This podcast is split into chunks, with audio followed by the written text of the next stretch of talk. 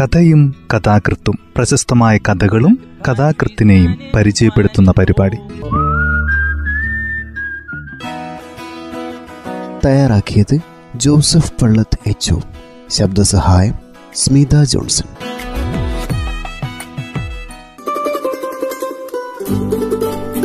കഥയും കഥാകൃത്തും എന്ന ഈ പരിപാടിയിൽ ഇന്ന് സക്രിയയുടെ ബാർ എന്ന ചെറുകഥയാണ് പരിചയപ്പെടുത്തുന്നത്. കഥ ഇങ്ങനെ ആരംഭിക്കുന്നു. രണ്ട് കൂട്ടുകാർ ദാമോദരനും ജോസും ബാറിലിരുന്ന് മദ്യപിക്കുകയായിരുന്നു. ജോസ് പറഞ്ഞു എടാ എന്നെ ഏറ്റവും കിടലം കൊള്ളിപ്പിക്കുന്ന ദുസ്വപ്നം മരണമല്ല. മരിച്ചുവെന്ന് കരുതി എന്നെ ജീവനോടെ ശവപ്പെട്ടിയിൽ അടച്ച് മറവ് ചെയ്യുന്നതാണ്. മണ്ണിൽ മൂടിക്കഴിഞ്ഞ ശവക്കുഴിയിൽ ഇനി ഒരിക്കലും തുറക്കില്ലാത്ത പെട്ടിക്കുള്ളിൽ ഞാൻ കണ്ണു തുറന്നു. ഇതാണെടാ എന്റെ ഏറ്റവും വലിയ പേടി ദാമോദരൻ പറഞ്ഞു. എടാ ഇതൊരു അത്ഭുതമാണല്ലോ. എന്നെ ഏറ്റവും പേടിപ്പിക്കുന്ന ചിന്തയും ഇതുപോലെ ആയിരിക്കും. അതായത് ഞാൻ മരിച്ചെന്ന് തെറ്റിദ്ധരിച്ച് എന്നെ ചിതയിൽ വെച്ച് തീ കൊളുത്തുന്നു. ഞാൻ കണ്ണു തുറക്കുന്നു. പക്ഷെ എന്റെ ശരീരം തളർന്നു കിടക്കുകയാണ്. നിലവിളിക്കാൻ പോലും എനിക്ക് ശക്തിയില്ല. ദാമോദര ഒരു ഇറച്ചി കഷ്ണം വായിലിട്ടുകൊണ്ട് ജോസ് പറഞ്ഞു ഇത് ഭയങ്കരം തന്നെ. നമ്മുടെ രണ്ടുപേരെയും പേടി ഒന്ന് തന്നെ. ദാമോദരൻ അകലേക്ക് തുറച്ചു നോക്കിക്കൊണ്ട് പറഞ്ഞു എടാ വാസ്തവത്തിൽ നമ്മൾ ചെയ്യുന്നത് മരണഭയത്തിന്മേൽ കൂടുതൽ പൊടിപ്പും തൊങ്ങലും വെച്ച് കെട്ടുകയല്ലേ? എന്തിനാണടാ നമ്മൾ ഇങ്ങനെ മരണത്തെ പേടിക്കുന്നത്? കൊച്ചുകുട്ടിയൊക്കെ മരണഭയമില്ലല്ലോ. ശരിയാണ്. വലുതാകുമ്പോൾ നമ്മുടെ തലച്ചോറിന്റെ ചുളിവുകളിൽ ഇതെല്ലാം പറ്റിക്കിടക്കുന്നു. പിന്നെ കാമം ക്രോധം അത്യാഗ്രഹം അഹങ്കാരം. ഈ ധാരണയുടെ വെളിച്ചത്തിൽ അവർ തമ്മിൽ നോക്കി ഓരോ ദീർഘനിശ്വാസം വിട്ടു ജോസ് ഇരുവരുടെയും ഗ്ലാസുകളിലേക്ക് റമ്മൊഴിച്ചു. ദാമോദരൻ രണ്ടിലും സോഡയൊഴിച്ചു. ഒരു വെയിറ്റർ വന്ന് അവരെ നോക്കി. ഒന്നും ആവശ്യമില്ലെന്ന് അവർ തനിയാട്ടിയപ്പോൾ അവർ തിരിച്ചും പോയി. അപ്പോൾ അടുത്ത മേശയ്ക്കൽ ഒറ്റയ്ക്കിരിക്കുന്ന ഒരു മധ്യവയസ്കൻ അവർ എങ്ങനെ പ്രതികരിക്കുമെന്ന് തീർപ്പില്ലാതെ എന്നോണ സങ്കോചത്തോടെ അവരുടെ നേർക്ക് പുഞ്ചിരിച്ചു. അയാൾ ബിയർ കുടിക്കുകയായിരുന്നു. ബിയർ തീർത്ത് കഴുത്തിലെ മഫ്ലെയർ ഇളക്കി ചുറ്റിക്കൊണ്ട് അടുത്തു വന്ന് അവരുടെ മുമ്പിൽ നിന്നുകൊണ്ട് അയാൾ പറഞ്ഞു ക്ഷമിക്കണം. നിങ്ങൾ പറഞ്ഞത് ഞാൻ കേൾക്കാനിടയായി. നിങ്ങൾ സംസാരിച്ച വിഷയവുമായി ബന്ധമുള്ള ഒരു അനുഭവം എനിക്കുണ്ട്. വിരോധമില്ലെങ്കിൽ ഞാനിത് പറയട്ടെ. അവർ തമ്മിൽ തമ്മിലും ഇതെന്ത് കഥ എന്ന മട്ടിൽ അയാളെ നോക്കി. ഉത്തരവൊന്നും പറഞ്ഞുമില്ല. സമ്മതത്തിന്റെ അടയാളങ്ങളും കൊടുത്തില്ല. ആഗതൻ അവിടെ കാത്തു നിന്നു. അയാളുടെ പുഞ്ചിരി തളർന്നു. അയാൾ മടങ്ങിപ്പോകാനായി പുറകോട്ട് നീങ്ങവേ. അവർ അന്യോനെ ഒന്നുകൂടി നോക്കി. അയാളെ ഇരിക്കാൻ ആംഗ്യം കാണിച്ചു. അയാൾ സ്വന്തം മേശയിലിരുന്ന ഗ്ലാസ്സിൽ ബിയർ ഒഴിച്ചെടുത്ത് മടങ്ങി വന്ന് ഗ്ലാസ് അവരുടെ മേശപ്പുറത്ത് വെച്ച് ഒരു കസാല വലിച്ചിട്ട് ഇരുന്നു ഗ്ലാസ്സിൽ കൈവച്ചുകൊണ്ട് അയാൾ പറഞ്ഞു താങ്ക്സ് ജോസും ദാമോദരനും തങ്ങളുടെ ഗ്ലാസുകൾ ഉയർത്തിക്കൊണ്ട് പറഞ്ഞു. ചിയേഴ്സ് ചിയേഴ്സ് ചിയേഴ്സ് എന്നിട്ട് അല്പം പേര് കുടിച്ചു. അവർ അയാളെ ചോദ്യഭാവത്തിൽ നോക്കിയിരുന്നു. അപ്പോൾ ആഗതം പറഞ്ഞു. ഞാൻ മദ്യം കഴിച്ചതോട് പറയല്ല. നിങ്ങൾ ഉറക്കെ ചിന്തിക്കുന്നത് കേട്ടപ്പോ എനിക്കൊരു ധൈര്യം തോന്നി. ഞാൻ ഈ സംഭവം ഇങ്ങനെ ആദ്യമായി ആരോടെങ്കിലും പറയുകയാണ്. ഞാൻ എങ്ങനെയാണ് ഇത് വിവരിക്കുക എന്ന് എനിക്ക് തന്നെ അറിയാൻ ആഗ്രഹമുണ്ട്. കാരണം നമ്മുടെ അനുഭവവും അതിന്റെ വിവരണവും രണ്ട് വ്യത്യസ്ത അനുഭവങ്ങളാണല്ലോ. നിങ്ങളുടെ സംസാരം കേട്ടപ്പോൾ നിങ്ങൾക്ക് ഇതുപോലെ ഒരു അനുഭവത്തിൽ താല്പര്യമുണ്ടാവും എന്നെനിക്ക് പെട്ടെന്ന് തോന്നി. എന്റെ ഓർമ്മയ്ക്ക് ഇങ്ങനെ ഒരു വിവരണത്തിന് രൂപം കൊടുത്താൽ അതിനെപ്പറ്റിയുള്ള എന്റെ ധാരണ മെച്ചപ്പെടുകയും ചെയ്തേക്കാം. ഞാൻ വേഗം പറഞ്ഞു തീർക്കാം. അയാൾ ചോദ്യഭാവേന വീണ്ടും അവരെ നോക്കി. അവർ സമ്മതത്തോടെ തലകുലുക്കി അയാൾ ഗ്ലാസ്സിൽ ബിയർ കുടിച്ചു തീർത്ത് സ്വന്തം മേശപ്പുറത്ത് നിന്ന് കുപ്പിയെടുത്ത് ഗ്ലാസ് വീണ്ടും നിറച്ചു. കുപ്പി ആ മേശപ്പുറത്തേക്ക് തന്നെ തിരിച്ചു വെച്ചു. ജോസും ദാമോദരനും അവരുടെ ഗ്ലാസ്സുകളുടെ മദ്യം ഒറ്റ വലിക്ക് കുടിച്ച് വീണ്ടും മദ്യം ഒഴിച്ച് സോഡ ചേർത്തു. ജോസ് വറുത്ത ഇറച്ചിയുടെ പാത്രം ആഗതന് നേരെ നീട്ടി. അയാൾ തലകുലുക്കിക്കൊണ്ട് പറഞ്ഞു താങ്ക്സ്. ഞാൻ മാംസാഹാരം നിർത്തിയിട്ട് ആറ് കൊല്ലായി. എന്താണ് പറയാമെന്ന് പറഞ്ഞ കാര്യം? എന്നിട്ട് ജോസ് നെഞ്ചിൽ കൈകെട്ടി കസാലയിൽ പിന്നാക്കം ചാഞ്ഞിരുന്നു. ദാമോദരൻ കണ്ണടയെടുത്ത് കണ്ണുകൾ തിരുമ്മി വീണ്ടും മുഖത്ത് വെച്ചുകൊണ്ട് പറഞ്ഞു വാസ്തവത്തിൽ ഞങ്ങൾ ഇതൊന്നും മനസ്സിലാക്കുന്നവരല്ല കേട്ടോ. ആഗതം പുഞ്ചിരിച്ചുകൊണ്ട് പറഞ്ഞു. ഞാനൊരു അധ്യാപകനായിരുന്നുകൊണ്ട് എനിക്ക് മുഖത്തെ പറ്റി ചില ധാരണകളുണ്ട്. അല്പം ബിയർ കുടിച്ച ശേഷം അയാൾ തുടർന്നു. ഞാൻ ആറു വർഷം മുമ്പ് വരെ പതിനഞ്ച് കൊല്ലത്തോളം ആഫ്രിക്കയിലെ ഒരു രാജ്യത്ത് അധ്യാപകനായിരുന്നു. ആറ് വർഷം മുമ്പ് ഞാനൊരു കുറ്റം ചെയ്തു. ഞാൻ എന്റെ ക്ലാസ്സിലെ കുട്ടികളെയും കൊണ്ട് ഒരു വലിയ മരുഭൂമിയിലേക്ക് പഠന വിനോദയാത്രയ്ക്ക് പോയി. ഒരു വമ്പിച്ച മണൽ കൊടുങ്കാറ്റിൽ വഴിതെറ്റി. എഞ്ചിൻ തകർന്ന് ഞങ്ങളുടെ വണ്ടി മരുഭൂമിയിൽ അകപ്പെട്ടു. ഭക്ഷണവും വെള്ളവും അവസാനിച്ചു. വഴി തേടിപ്പോയ ഡ്രൈവറും സഹായിയും തിരിച്ചെത്തിയില്ല. അവരെ ഉണങ്ങിയ മൃതദേഹങ്ങൾ പിന്നെ എപ്പോഴോ കണ്ടെത്തി. കൂട്ടത്തിലെ മുതിർന്ന ചില കുട്ടികളും രക്ഷാമാർഗങ്ങൾ അന്വേഷിച്ചു പോയി. തിരിച്ചു വന്നില്ല. അവരുടെ അസ്ഥികൂടങ്ങൾ മാത്രമാണ് മാസങ്ങൾക്ക് ശേഷം കണ്ടുകിട്ടിയത്. ഓരോ ദിവസവും കഴിയവേ വണ്ടിയുടെ തണലിലെ തൊട്ടാൽ പൊള്ളുന്ന ചൂടിൽ മൊഹാലിസപ്പെട്ട് കിടന്ന് ഓരോരുത്തരായി കുട്ടികൾ മരിച്ചു. അവസാനം ഞാനും എട്ട് കുട്ടികളും മാത്രം ശേഷിച്ചു.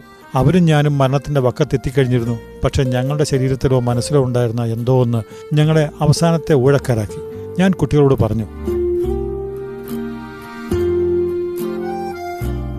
നമ്മെ രക്ഷിക്കാൻ ആര് എപ്പോൾ വരുമെന്ന് ആർക്കറിയാം? മറ്റുള്ളവർക്ക് കിട്ടാത്ത രക്ഷ നമുക്ക് കിട്ടുമോ പക്ഷെ നമുക്ക് കഴിയുന്നത്ര ജീവിച്ചിരിക്കാൻ നോക്കാം. അതിനൊരു മാർഗമേ ഉള്ളൂ. നമ്മളിൽ ഒരാളുടെ ചോര കുടിക്കുകയും മാംസം തിന്നുകയും ചെയ്യേണ്ടി വരും. മരിച്ചവരുടെ മൃതദേഹങ്ങൾ വിഷമയമായി കഴിഞ്ഞു. നമുക്കൊരു മാർഗമേ ഉള്ളൂ. നമ്മളിൽ നിന്ന് ഇനി ആദ്യം മരണാസന്നനാകുന്ന ആളിനെ അയാളുടെ രക്തചംക്രമണം നിലനിൽക്കെ തന്നെ നാം വധിക്കണം. അയാളുടെ ചൂടുള്ള ചോരയും പുത്തൻ മാംസവും ബാക്കിയുള്ളവരെ കുറേ സമയം കൂടി മുമ്പോട്ട് കൊണ്ടുപോകും. വീണ്ടും മരണം ആരെ പിടികൂടുന്നുവോ? അയാളെ നാം വധിക്കുന്നു ഇങ്ങനെ മരണത്തെ ജീവിച്ചിരിക്കുന്നവരുടെ പ്രത്യാശയുടെ ഉപകരണമാക്കി മാറ്റി നമുക്ക് ഒരു പരീക്ഷണം നടത്താം. ജോസും ദാമോദരനും താടിക്ക് കൈയും കൊടുത്ത് കേട്ടിരിക്കുകയായിരുന്നു. അകതൻ അവർക്കൊരു പുഞ്ചിരി നൽകി. അവരും പുഞ്ചിരിക്കാൻ ശ്രമിച്ചെങ്കിലും അത് ചുണ്ടുകളുടെ ഒരു അനക്കം മാത്രമേ ഉള്ളൂ. അവർ ഗ്ലാസുകളിലിരുന്ന മദ്യം കുടിച്ചു തീർത്ത് അയാളെ വീണ്ടും നോക്കി. അഗതൻ പറഞ്ഞു മരണത്തിന്റെ വിളി വന്ന ആദ്യത്തെ കുട്ടി അടഞ്ഞു പോകുന്ന കണ്ണുകളുമായി വണ്ടിയുടെ ഒരു സീറ്റിൽ കിടന്നു. ഞാൻ മറ്റു കുട്ടികളോട് പറഞ്ഞു നമ്മുടെ കൂട്ടുകാരനെ നമുക്ക് വേണ്ടി യാത്രയാക്കാൻ സമയമായി. നിങ്ങൾ അവനു വേണ്ടി പ്രാർത്ഥിക്കുക. ഞാൻ ചെയ്യാൻ പോകുന്നത് നിങ്ങൾക്ക് കാണുകയോ കാണാതിരിക്കുകയോ ചെയ്യാം. ചില കുട്ടികൾ കണ്ണടച്ചു ചില കുട്ടികൾ കരഞ്ഞു ചിലർ തല തിരിച്ചു. എണീറ്റു പോകാനുള്ള ശക്തി ആർക്കുമില്ലായിരുന്നു. ഞാൻ എന്റെ സ്കൗട്ട് ബാഗിലെ വെട്ടുകത്തിയെടുത്ത് മരണാസനനെ സമീപിച്ചു. അവൻ സംഭവിക്കാൻ പോകുന്നത് എന്തെന്ന അറിവോടെ വീണു പോകുന്ന കൺപോളകൾ തുറന്ന് എന്നെ നോക്കി. ഒരു കൺകോണിലൂടെ ഒരു കണ്ണുനീർ തുള്ളി ഒലിച്ചു വന്നു. ഞാൻ അവന്റെ കണ്ണുകൾ മെല്ലെ അടച്ചുകൊണ്ട് എന്റെ കയ്യിലെ ഉറയൂരിയ കത്തി താഴ്ത്തി. ഞാൻ പറഞ്ഞു എന്റെ ദൈവമേ ഇതാ നിന്റെ മകൻ. ഞങ്ങൾക്കായി രക്തവും മാംസവുമായി തീർന്നിരിക്കുന്നു. നീ ഇത് അറിയണമേ. ഞാൻ വിധിച്ചു കൊടുത്ത രക്തവും മാംസവും വേണ്ട എന്ന് പറയാൻ പോലുള്ള ശക്തി മറ്റു കുഞ്ഞുങ്ങൾക്കില്ലായിരുന്നു. ഒരുപക്ഷെ അത്രയ്ക്കായിരുന്നു അവരുടെ വിശപ്പും ദാഹവും. ചുട്ടെടുത്ത മാംസത്തിന്റെ രുചി മറ്റേത് മാംസത്തിന്റെയും പോലെയായിരുന്നു. ചോരയ്ക്ക് പുളിരസമായിരുന്നു. ഞങ്ങളുടെ ശരീരയന്ത്രങ്ങൾ വീണ്ടും പ്രവർത്തിച്ചപ്പോൾ മൂത്രം ഉണ്ടായി വന്നു. ഓരോ തുള്ളി മൂത്രവും ശേഖരിച്ച് ഞങ്ങൾ തന്നെ കുടിച്ചു.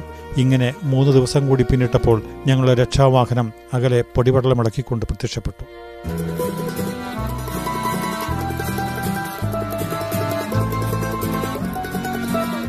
ഞങ്ങൾക്ക് രക്തവും മാംസവും തന്ന കുട്ടിയുടെ ശരീരബാക്കിയും മറ്റു മൃതദേഹങ്ങളോടൊപ്പം നഗരത്തിലേക്ക് തിരിച്ചെത്തി. രക്ഷപ്പെട്ട കുട്ടികൾ നടന്നതെല്ലാം പറഞ്ഞു. എന്നെ അറസ്റ്റ് ചെയ്തു തടങ്കലിലാക്കി. വിചാരണ നടത്തി. ഞാൻ കുറ്റം സമ്മതിച്ചു. കോടതി എനിക്ക് വധശിക്ഷ വിധിച്ചു. എന്നെ പിന്തുണയ്ക്കുവാനോ എനിക്ക് വേണ്ടി ദയയാചിക്കുവാനോ ആരുമുണ്ടായില്ല. കാരണം സ്വാഭാവികമായും എന്റെ പ്രവൃത്തി എന്റെ സഹപ്രവർത്തകരും കൂട്ടുകാരും അടങ്ങിയ ലോകത്തെ ഞെട്ടിച്ചിരുന്നു. എന്റെ തടവറയിലേക്ക് എന്റെ ഏഴു വയസ്സുകാരൻ മകന്റെ ഒരു കത്ത് മാത്രം കടന്നു വന്നു അതിൽ അച്ഛ എന്ന് മാത്രമേ വായിക്കാനുണ്ടായിരുന്നുള്ളൂ. അടുത്ത വാക്കും അവന്റെ പേരും മാഞ്ഞു പോയിരിക്കുന്നു അവൻ എനിക്ക് വേണ്ടി കരഞ്ഞ കണ്ണുനീർത്തുള്ളികളായിരിക്കണം. ആ അക്ഷരങ്ങളെ മായ്ച്ചതെന്ന് വീണ്ടും വീണ്ടും ആശിച്ചുകൊണ്ട് ഞാൻ തടവറയുടെ തറയിൽ ആ കത്തിൽ മുഖം അമർത്തിക്കിടന്നു ഒരു ദിവസം ഞാൻ വധിച്ച കുട്ടിയുടെ മാതാപിതാക്കളും സഹോദരി സഹോദരന്മാരും എന്നെ കാണാൻ വന്നു. അച്ഛനും അമ്മയും കണ്ണീരോടെ എന്റെ കണ്ണുകളിലേക്ക് നോക്കി കുറെ സമയം നിന്നു. അവർക്ക് പിന്നിൽ നിന്ന കുട്ടികൾ ഒരാൾ എന്നെ നോക്കി ഒരു തവണ പുഞ്ചിരിച്ചു. മറ്റൊരു ദിവസം എന്റെ ഒപ്പം രക്ഷപ്രാപിച്ച കുട്ടികൾ എന്നെ സന്ദർശിച്ചു. ഞാൻ അവരെ നോക്കി പുഞ്ചിരിച്ചുവെങ്കിലും എന്നെ അവർ കണ്ടതായി തോന്നിയില്ല. അവരുടെ നോട്ടങ്ങൾ എന്നിലൂടെ കടന്ന് മറ്റെവിടെയോ പോയി. ആഗതൻ വീണ്ടും ബിയർ കുടിച്ചു. അപ്പോൾ ജോസ് പറഞ്ഞു ഞാനൊന്ന് ടോയ്ലറ്റിൽ പോയിട്ട് വരാം. ദാമോദരനും മധ്യവയസ്കനും ഒറ്റയ്ക്കായി. ദാമോദരൻ ബാർ കൗണ്ടറിലെത്ത് തിരക്കിലേക്ക് എന്തോ തിരഞ്ഞെന്ന പോലെ നോക്കിക്കൊണ്ടു നിന്നു. ജോസ് മടങ്ങി വന്ന് പറഞ്ഞു സോറി ആഗതം തുടർന്നു. അവസാനം എന്റെ ശിക്ഷാദിവസം വന്നെത്തി. കയറെന്റെ കഴുത്തിൽ കുരുക്കിയപ്പോൾ ഞാൻ ഞെട്ടി. കാരണം എന്റെ കണ്ണു കെട്ടിയിരുന്നത് കൊണ്ട് അതൊരു പ്രതീക്ഷിക്കാത്ത സംഭവം പോലെയായിരുന്നു. എന്റെ മുഖം മൂടി കൈയും കാലും കെട്ടിയപ്പോൾ തന്നെ മരണവും ഞാനും ഒരേ കറുപ്പായി മാറിയിരുന്നു. അതിലേക്ക് ഒരു കടന്നുകയറ്റം പോലെയാണ് കയറിന്റെ കുരുക്ക് എനിക്ക് തോന്നിയത്.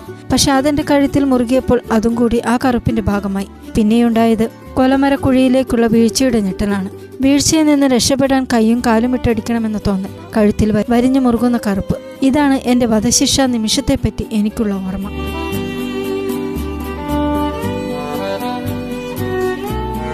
ഒരു വെയിറ്റർ വന്ന് അവരെയും മേശപ്പുറത്തെ വകകളെയും നോക്കിയിട്ട് പോയി. ജോസ് തന്റെ ഗ്ലാസ്സിലെ മദ്യത്തിലേക്ക് നോക്കിയിരുന്നു.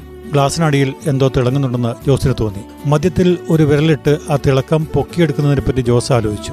ആഗതൻ പറഞ്ഞു ഇന്ത്യയേക്കാൾ അഴിമതിയും അശ്രദ്ധയും കൃത്യവിലോപവും നിറഞ്ഞ നാടാണ്. എന്നെ തൂക്കിയ കയർ പൊട്ടി. ഞാൻ ബോധരഹിതനായി തൂക്കുമര കുഴിയിൽ കിടന്നു. എന്റെ ജീവനുള്ള ശരീരവുമായി ജയിൽ അധികൃതർ നെഞ്ചിടിപ്പോടെ ഓടി നടന്നു. ആ രാജ്യത്തെ നിയമപ്രകാരം എന്നെ വീണ്ടും തൂക്കിലിടാനോ ശിക്ഷിക്കുവാനോ സാധ്യമല്ലായിരുന്നു. ഇന്നും മഞ്ഞുകാലത്ത് എന്റെ കഴുത്തിൽ നീർക്കിട്ടും വേദനയുണ്ടാകുന്നു അതുകൊണ്ടാണ് ഞാൻ ഈ മഫ്ലെയർ ചുറ്റുന്നത്. അയാൾ മഫ്ലെയർ ചുറ്റഴിച്ചു. ജോസും ദാമോദരനും അയാളുടെ കഴുത്തിലേക്ക് തുറച്ചു നോക്കി. അയാൾ വീണ്ടും മഫ്ലയർ കഴുത്തിൽ ചുറ്റിയിട്ട് തുടർന്നു. ഞാൻ ജയിൽ വിമുക്തനായി പുറത്തു വന്നു. എനിക്ക് തിരിച്ചു പോകാൻ ഒരിടവും ഉണ്ടായിരുന്നില്ല എന്റെ പഴയ കൂട്ടുകാർ എനിക്കെതിരെ വാതിലടച്ചു. ഞാൻ മരണത്തിൽ നിന്ന് രക്ഷപ്പെട്ടതിൽ സന്തോഷിക്കാൻ അവരും ഉണ്ടായിരുന്നില്ല ആരും ഉണ്ടായിരുന്നില്ല. നിരാലംബരുടെ അഭയകേന്ദ്രങ്ങളിൽ ഞാൻ കഴിഞ്ഞുകൂടി. ഒരു ദിവസം എന്റെ ഒപ്പം രക്ഷപ്പെട്ട കുട്ടികളിൽ ഒരാളുടെ അച്ഛൻ എന്റെ അടുത്ത് വന്ന് എനിക്ക് ഒരു കവർ തന്നു. അയാൾ എന്നോട് പറഞ്ഞു ഞങ്ങൾ എല്ലാവരും ചേർന്ന് നിങ്ങൾക്കിത് നൽകുന്നത് നിങ്ങളെ വഴിയിൽ വെച്ച് പോലും കാണാതിരിക്കാനാണ്. ദയവ് ചെയ്ത് ഉടനെ ഈ നാട് വിട്ടുപോകുക ഞാൻ നാട്ടിൽ തിരിച്ചെത്തി. എന്റെ ഭാര്യ എന്നെ കാണാൻ വിസമ്മതിച്ചു. പക്ഷെ എന്റെ മകൻ ഓടിയെത്തി. എന്റെ രണ്ട് കൈകളും പിടിച്ചുകൊണ്ട് ചോദിച്ചു അച്ഛൻ എന്റെ എഴുത്ത് കിട്ടിയായിരുന്നോ? ഞാൻ അവനെ പൊക്കിയെടുത്ത് ഉമ്മ വെച്ചുകൊണ്ട് പറഞ്ഞു ഓ മോനെ. അച്ഛൻ മരിക്കും മുമ്പ് തന്നെ കിട്ടി? അതെ അതെ മോനെ. ഞാൻ മരിക്കും മുമ്പ് കിട്ടി. പക്ഷെ നീ എഴുതിയ അക്ഷരങ്ങൾ മാഞ്ഞു പോയിരുന്നു. എന്താണ് നീ എഴുതിയിരുന്നത്? അച്ഛാ മരിക്കരുത് എന്നാണ് ഞാൻ എഴുതിയത്. അത്രയും എഴുതിയപ്പോ എനിക്ക് കരച്ചിൽ വന്നു. അച്ഛൻ ഇനി മരിക്കുമോ ഇല്ല മോനെ. രണ്ടു ദിവസം കഴിഞ്ഞ് എന്റെ ഭാര്യ അവനെയും കൊണ്ട് തീവണ്ടിക്ക് മുമ്പിൽ ചാടി ആത്മഹത്യ ചെയ്തു.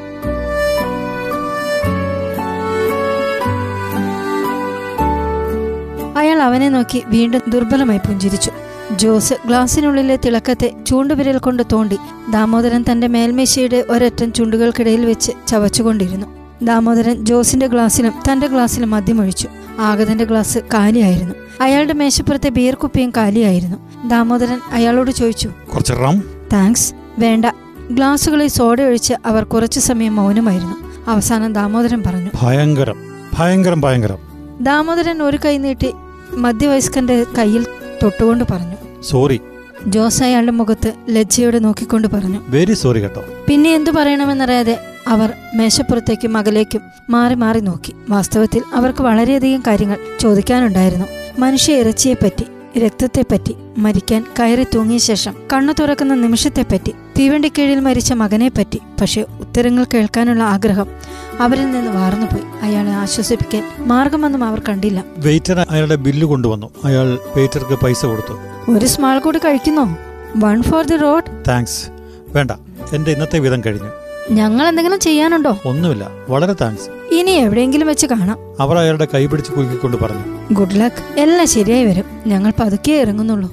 അയാൾ മഫ്ലർ കഴുത്തിൽ അഴിച്ചു ചുറ്റിക്കൊണ്ട് വിട പറഞ്ഞു പോയി. അവർ വീണ്ടും മദ്യം ഓർഡർ ചെയ്ത് മുഖത്തോട് മുഖം നോക്കിയിരുന്നു. ഗ്ലാസുകളിൽ റം ഒഴിക്കവേ ദാമോദരൻ ചോദിച്ചു. ഇനിയിപ്പോൾ അയാൾ എന്ത് ചെയ്യുമെന്ന് നിനക്ക് തോന്നുന്നു? ആത്മഹത്യ ചെയ്യുമായിരിക്കോ ഇത്ര കാലം കഴിഞ്ഞു. മാത്രല്ല നിനക്ക് മനസ്സിലായില്ലേ? അയാൾ ഒരു ദൈവവിശ്വാസിയാണ്. ആ കുഞ്ഞിനെ കൊല്ലുമ്പോൾ അയാൾ പ്രാർത്ഥിച്ചത് നിനക്ക് ഓർമ്മയില്ലേ? അത് ശരിയാ. ഇതൊക്കെ ദൈവം അറിഞ്ഞുകൊണ്ട് തന്നെ ആയിക്കോടോ നടന്നത്. എന്നാ പിന്നെ സാരമില്ല. എന്നിട്ട് ജോസ് കരയാൻ തുടങ്ങി. ദാമോദരൻ കുറച്ചു സമയം അത് നോക്കിയിരുന്നു. പിന്നെ അവന്റെ തൊളി തട്ടി സമാധാനിപ്പിച്ചുകൊണ്ട് അവനെയും കുട്ടി ബാറിൽ നിന്ന് യാത്രയായി.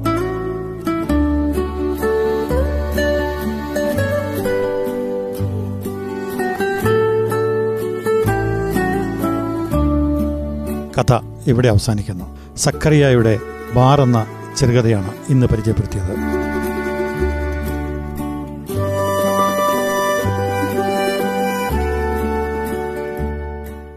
തയ്യാറാക്കിയത് ജോസഫ് പള്ളത്ത് എച്ച് ശബ്ദസഹായം സ്മിത ജോൺസൺ.